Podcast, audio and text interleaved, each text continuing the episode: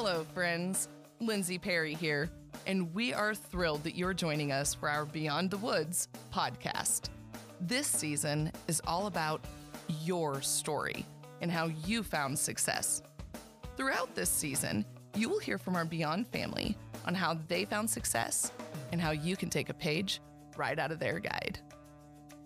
In this episode, we'll be learning from one of Beyond's best sales leaders and how he creates a strong team culture.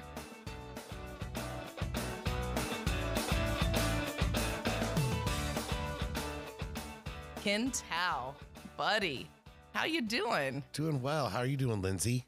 Uh, you know, doing pretty good. It's the new year, trying not to get into any trouble. I try to stay out of trouble all the time. I don't know if I believe that. I mean, you you've been here now for what a little over 24 hours and we've at least caused a little bit of trouble last a little night. Bit, a little bit. Flying T, guys, I'm telling you, do not take Ken Tow out for golf if you don't want to get beat. we did have a good time. We did. It was a good time. Thank you so much for coming. As you know, Ken, we're kind of making our season all about your story and how you found success. And I know your story, but I want to get your story out there for others to hear. Now, when you started, you started out in a sales seat, right? I did. I started out as a BA Okay. or a relationship manager, I Okay. should say. Okay. so you started out in sales, and then you've also, here at Beyond, you've really made your stamp as being one of our division directors, right? Correct. All right. And correct me if I'm wrong, but since day one, you were not only one of our first hires, but you were a DD at, upon that hire. Yeah. Correct. All right. So, guys, as we talk to Ken, we're going to hear a little bit about his time in the sales seat, but we're going to spend the majority of our time really learning what he's done that has made him successful as one of our division directors here at Beyond. And more importantly, focus around the culture that he has built within his team because you're going to hear from Ken himself, but that culture is really what makes Team Tow so strong. It really is. I mean, and we're we're really focused on making sure everyone does well, and uh, that's a lot of our secret. Just focusing on them, making it all about them. Correct, and being out there with them. But Ken, let's start kind of at the beginning a little bit. Let's go Okay. back a few years. So, what did you do before you got into the financial technology industry? Well, actually, uh, I had my own uh, American Family Insurance office, and uh, had that for many years. And the reason I I I really enjoyed it, I helped a lot of people. But the big thing was you weren't in control of any of the pricing. You know, the company could change it at any time, any given moment, and all those customers call you. so you sell them one thing, and then some they got something else, and I really didn't like that. So I had left there, and I opened my own fitness personal training gym Okay. and uh, I did that for two years, and then I managed to injure myself and had a major kidney surgery. Ooh. So that kind of took me out of doing the hands-on training per se. Then one day I got a call, just random from a friend I've known for a long time, and said, "Hey, I'm looking for some sales guys. Do you know anybody, I really need to get somebody on my team." And I said, "Well, give me a couple days. I'll call you back with some name." Not thinking of myself doing that. I just Right. was going to figure out how to work my gym. Two days later, I got a phone call for and it was an interview, and I'm like, oh, they must have turned my name in. And so I went ahead and did the interview, and then I researched what we were doing. and two days later, I was in this industry, and uh, that's kind of how it all started. Okay. So, you started out, you were in insurance, you went into personal training, and then they didn't like your list and decided you were a better choice and said, Hey, we want you, Ken Tow, come, come work with us. Correct. perfect. Perfect. I love it. So, what really made you decide that you wanted to leave that personal training dream of yours and having that own gym and going into joining the financial technology industry? I mean, sounds like it didn't even take you too long to consider it. No, once I was once I got hurt, I knew it was one of those things I was going to have to get back to doing sales. That's what I had done my whole life and as much as I enjoy helping people and I would love to do it, I still get calls every day, "Hey, are you going to open the gym back up?" Just can't just can't do it. I could probably do it today, but at the time there was no physical way for me to do it. So, What was appealing to you? What what really stood out that made you think, yeah, I can do this. I want to do this. well, it, it kind of went on those same lines. So, once I figured out what we were doing, Yeah. it was more you're helping all these small businesses you know and hadn't hadn't run my own business with the american family and then ran that one you can see some of the pain points And then I kind of went through their promises that they had. And it was the reason I left insurance was, you know, they kept changing the pricing. Well, this one met Mhm. more with my ethics. Like if I sell something, I want to know that that's what they get, Right. not something different. So I stuck with that and it kind of appealed to me. So I hopped into this business and it's been fun, interesting ride. Yes, it really has. Financial technology is a very interesting industry. I mean, you're dealing with money, you're dealing with technology, you're dealing with employees, you have terminals. I mean, there's the list goes on and there's so much to learn. I know when when I first got started and started kind of similar to you just did a little bit of research was like, "Oh, okay, that that seems pretty interesting. I know technology. I should be able to figure this out. I like money surely if I like money and I know technology, that's a win, right? And I got in a little rose colored sunglasses. You know what I mean? Right. Thinking anybody who needs credit card process, if anybody who takes payments basically is going to need my business. right. They need my help. Uh, of course they do. And anybody who has employees needs me. This is easy. I know all sorts of people that fit that criteria. And then the more and more I started working in it and started working with the different salespeople and stuff, I kind of learned that wasn't the story. So why don't you tell us a little bit about how long? Because I hear this question all the time: is how long does it really take to unlock and understand this pretty complicated industry? Or how long did it take for you? You know, it was probably about my eighth month when I figured out, oh, I got this. and how do I make money? You know, worked at a place that measured you just on a certain amount of sales and you had to hit that number. And I only ever missed that two times, but Mm, it was like my sixth and eighth month. And I didn't really, we, we didn't really have much training back then. You know, you kind of had to figure it out on your own. And so you were hitting what the company said was a good number, but it wasn't making you the income that you needed. And so it took me a little while to figure out that how to actually make money and help customers at the same time. Right. And actually, what part of your solution fit their pain? I'm sure that was because you didn't necessarily know all those answers. You kind of were recreating your own wheel. Mm, mm. So I want to touch on something right there. Two things. You mentioned when you got into it, you know, back then they didn't have training. When did, about what year did you get into this industry? I believe it was the end of 2011. okay. Okay. So there wasn't really a training program. You didn't have any trainers you could call, like anything like that. No, we didn't. We didn't have really. I mean, unless you knew a name, maybe. And you know, you know, let's be honest. When you're new, you're not exactly sure who to call. When I started, they didn't have any managers per se in our area. Um, the lady that hired me moved the day before I started, so Gotcha. it Gotcha. was kind Helpful. of you have 20 appointments. Let's go. And then I had to figure out what we were doing. That I sounds a wrote little most stressful. of my apps on a napkin okay. and then figured out how to turn them in later.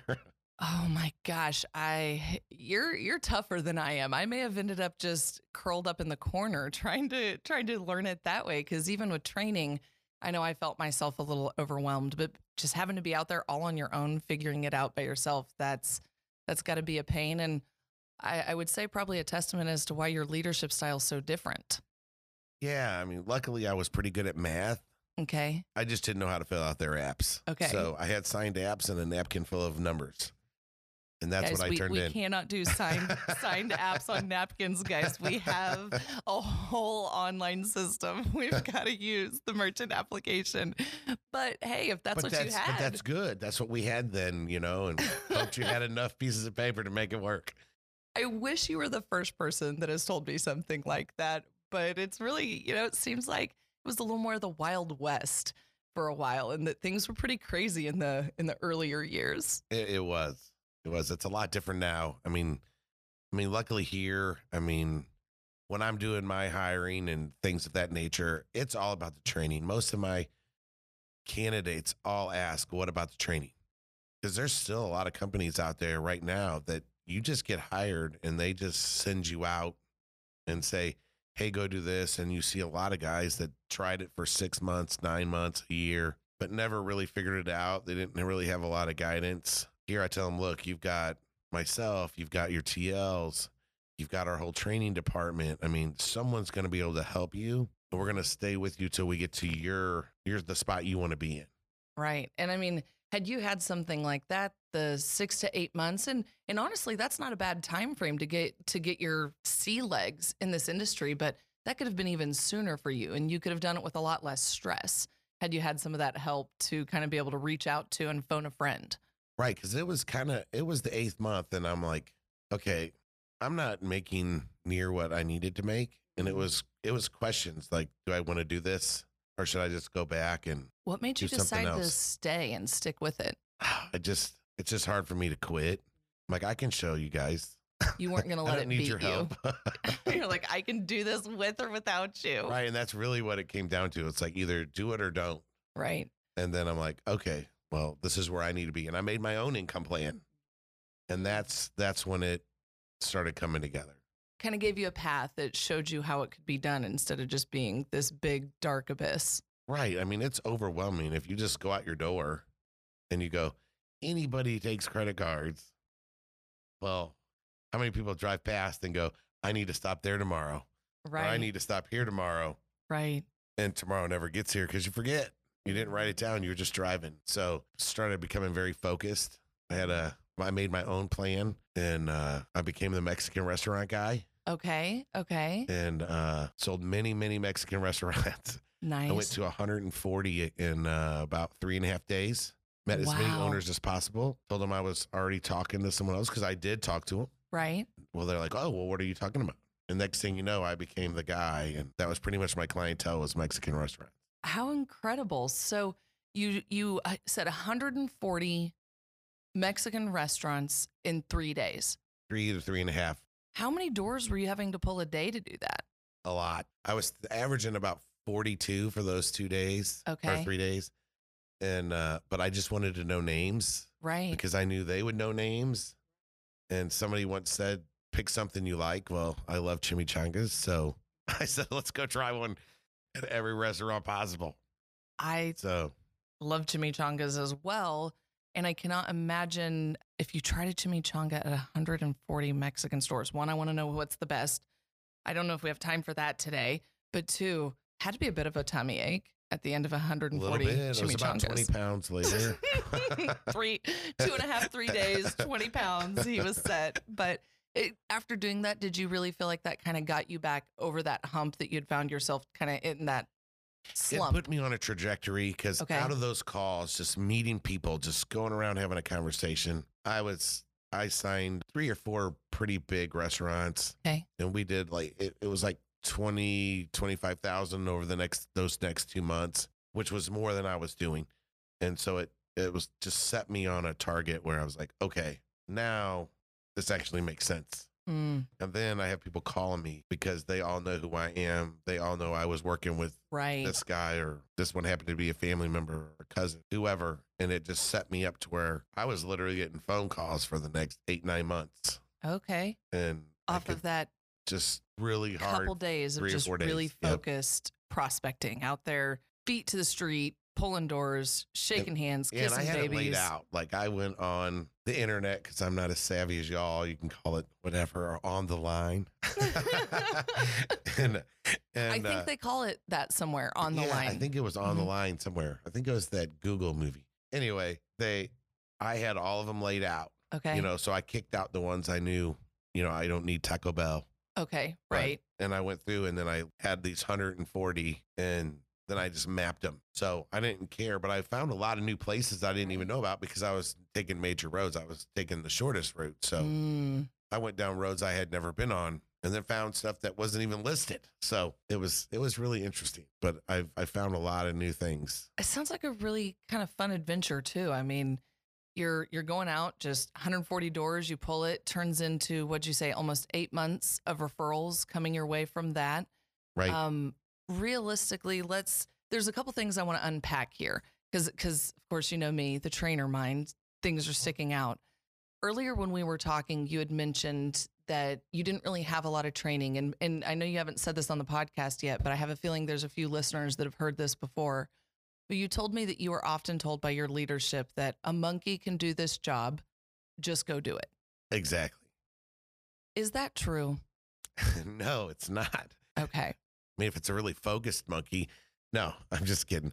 I, I know I've I've heard that myself, and I know when I hear that, I think, man, we've got to have some talented monkeys running around here that can do this because it's not easy. You're you're dealing with a part of people's business that they don't really want to think about. They need to, but they don't want to have to think about it. Realistically, they wish everybody just brought them cash. They feel like that would just make life a whole lot easier, but that's not how we shop. That's not how people spend their money. So now they have to have your service. And then they've got to pay their employees. And now with all these labor laws, they got to make sure they're protected. They just they don't want to think about this stuff. They don't want to think about having to upgrade their technology to make sure they're up to date and they're secure. They just want things to work. And then here we come in and they've had phone calls, potentially more than they would like. Maybe people are walking in their doors, maybe they're not. But it feels like to to them that every time they turn around someone's asking them for their money and someone's telling them how they can save them money and do better. Right? Right. I mean, it have, and so it is hard. That makes it very hard because they feel like they've been burned so many times. That kind of goes back to my old industry of, Mm. hey, here's what we're going to sell you. And then somewhere in that contract says I can adjust your pricing or change it or, Yeah, those those prices and those rates just start to creep and find ways into your bill, right? Right. And it just gets more and more expensive. And so these business owners that you guys, our sales reps, are out there changing their lives every day and helping them. They don't really want you coming in their door. And that doesn't sound too easy to me. You know, again, that doesn't sound like something a monkey can do. You've already got somebody saying, I don't even want you to come in here. I don't think I want your help. You have to win them over, get them to sit down with you, then run a professional appointment with them so that they can understand how you can help their business. And it's not even done then. Then you enroll them and you follow up, you check in with them. That doesn't sound like an easy gig. And so when I hear people tell me that this is such an easy job, a monkey can do it, I, I cringe just a little bit because I know the hard work that you as a leader put into equipping and empowering your people and all the hard work that the training team and the service center puts into equipping people. And I think, I know a monkey couldn't do that. right. Exactly. So, talk to me a little bit about that part of it. Just really getting yourself educated and helping yourself understand how you can go in and help those business owners. What do you do, or what would you suggest for for me to do if I were coming on here at Beyond and and I were going to take on this journey?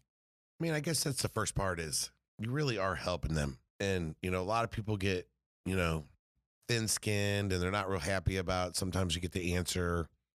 I mean, the majority of people don't know they need your help yet. And that's the first time you came in and they've seen some other guy one time for 20 people coming by. But sometimes you just have to see them and they got to understand you're still going to be here. They want to know about other clients that you have. They don't want to go with a guy that's not going to be here again in Mm-hmm. three more months Mm-hmm. but it's truly about helping. And I, I would tell everybody not to get discouraged because automatic instinct is just to say no. They don't want to spend their money. But if you're truly in there and you know you're helping them and you're just, you're not going in there to sell something, you're going, they already have it. I just want to make it better. You're not truly selling them something because they already have it. You just want to make their process work better. They understand you're trying to help. It's going to make a big difference. You're going to get more sales and you're going to get more customers and your residual is going to grow and all those things. So it starts with that mindset of just realizing that you really are helping people and taking pride in the work that you're doing. And it, that probably makes it a little bit easier to hear those no's when you you know that you're you're out there helping people. Right. I take a no as they just don't know they need your help yet. So now how do I learn the industry? So I get the I get the right mindset. And now I've got the right mindset. I'm going out there. I know I'm helping people. How do I how do I start learning how to do this? What do I do? I mean, a lot of it is with your your management. I mean, your TLs, your DDs. That's what we're there for. We want to make sure and ensure your success. Mm-hmm. A lot of what we do is we do an income plan with every single person, but we also do a personal plan. You know why? You know what's what are the things you want to accomplish, and what would it take for you to get there? What do you need to happen? We had a great year. I mean, three people got a new house, two guys got a new car, two guys are getting married, but all based on this plan they had to get to. So they were able to have the funds or backup to be able to do those things. And that's really what we focus on is how do you get there? How do you get what you want? And that's we really hold them accountable to their dreams Mm-hmm. and wants. And so that's how we do it.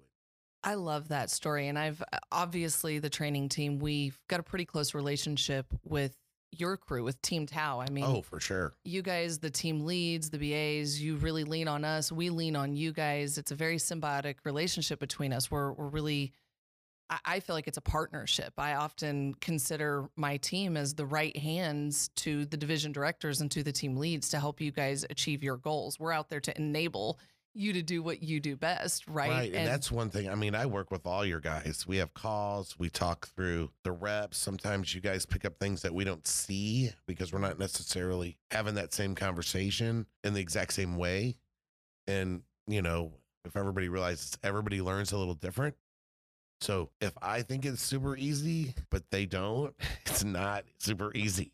right. So I might talk with with you or Liz or Joe and just kind of say, look, okay, help me here. This is what's going on with this person, mm-hmm. and we're we just aren't just can't figure this step out. How can you say this a little differently that might get that light bulb, you know, to go off? And it works. I mean, because everybody they might hear it differently. It really goes hand in hand. It's helped us quite a bit. I mean, most of our rookies do really well, and we keep up on all the training. They do all their their modules. They do everything, which makes a big difference because we have a lot of guys from outside the industry. I think, uh, Most of your team- hires come from outside of the industry, don't they? yeah, I go. I think there's only two people on our team that were in the industry that I haven't hired. Some of them came here from the industry, but I had hired them earlier. So I think we had five that have done this, and the other 12, 13, all came from a variety of things. Um, and they're all seeing success, which is what's so cool. Because you know, I've even heard, oh, you got to hire somebody who's come from this industry. You know, I hear all sorts of things, and and again, the way you encourage your team leads and the way you interact with my team in that partnership, I really feel like if if I could get any DD to to pick up that behavior, it would be a game changer for us because it's it's that partnership of you telling us and kind of coaching us on what you need from us. We're trainers. We know how to deliver it. We know how to t- put it into a learning and a learning objective and make it to where they can really take out of it. But sometimes we don't have the experience in the field. Sometimes we might not have come across that before. And, and that's where your guidance really comes in and we get to be a one two punch. And I know for for our team, the the training team here, that's been one of the things that's made it so easy to help the rookies in St. Louis is because we really feel like we have a good perspective, a good picture of what's going on there and how we can be part of that solution and just really add to that. Um, I, I do want to dig more into the leadership side, but before we do, I want to circle back to one other thing that you mentioned when you were talking about your time in the sales seat. okay. And guys, Ken and I are kings and queens of following squirrels. So just have a good time chasing them with us. I promise you'll learn a, a lot out of this, but we may take you to a few different places along the way. So you mentioned that someone had told you to go after what you liked. Now here at Beyond, we we refer to that as like your sphere of influence, right? You have your friends and family circle, the people that you know that do business that you would consider to be a friend or a family member, right? Right. and I guess you can't consider them to be a family member. They they are a family member. Right. And then you have the places where you shop, right? Where you're spending your money. They tell you, you know, follow your money. Wherever you're spending, it's probably a good place to go and talk to them because you're Right. a customer first. And, you know, it kind of gives that familiarity already. And then I've also heard that the other area you want to focus on is places that you've done business in the past. So even if you, when you're in insurance, if you were doing business with another business through that, you would want to go and talk to them because they've already purchased from you before, even though it might not be in this industry. There's clearly that buyer salesperson trust that already exists in Right. that circle. So when when you said, you know, hey, focus on what you know, and then you said, I like chimichangas. So I went after Mexican restaurants. Do you feel like that sphere of influence approach is really important for people to focus on? Is that just for new hires? What's your perspective there? Honestly, I think anybody could do it, especially maybe you're having a slump or you're just a little out of kilter. Things aren't going Mhm. just right. It's a great way to just get right back on track. I used it, you know, because I needed to focus And I've actually tried it with a couple of my rookies right now. And they, one of the ladies said, I love bridal shops and weddings. And I said, okay, let's look them up. So she's done, I think, three days of prospecting, not near as many, of course. It's probably not as many of those as Mexican restaurants, but I think she's hit probably 20 so far. Mm. And we ran, we've already ran two appointments and we've got a signing, I believe that is today with a 13 location. Wow. And so I think she'll have 18, 18,000 in margin today. wow. But she went where she likes, she enjoys it, she's comfortable. Mm-hmm. Uh, her daughter was getting married. They just like, that's just, she just felt good when she goes there. So it just kind of kickstarted her. She hasn't had a loss, but it made this next month was already done. And now she's kind of following that. And She's got some names she can drop Right. that are big players. So it's just kind of guiding her down a path, and, and she she just seems to be successful. It keeps me a little focused. Well, and since she's having fun with it, I'm sure her confidence is up. And so your confidence is up. People want to talk to you. And I'm sure just all around that, focusing on the areas that you know, it, it's probably more helpful to you, the salesperson, than anyone. Oh, for sure. If you're not stressed, it's that whole help attitude works. if you're worried, uh, you know, about hitting this number by this exact minute, then yeah, it's kind of kind of stressful. Oh But my gosh. If I we're just working to your bills and you're not worried about the other number and your wants, you know, we can get there. Mhm. It's just how fast to get them up to speed. Um, so we really do focus on rookies and making sure they're getting paid because you don't want them falling behind. Absolutely. All right, friends. Thank you for joining us for part one of Ken's talk on how to build a strong team culture. Join us next week as we will continue our journey with Ken and Team Tow. Talk to you soon.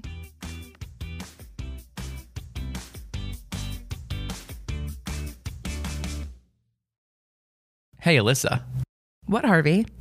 do you know what would be super awesome? A whole bunch of puppies? Yes, but also how our listeners can support the pod. Yes. That's awesome too. You can support the pod by subscribing, leaving a review, and sharing on all of your social media. Alyssa, I think you nailed it. Thanks.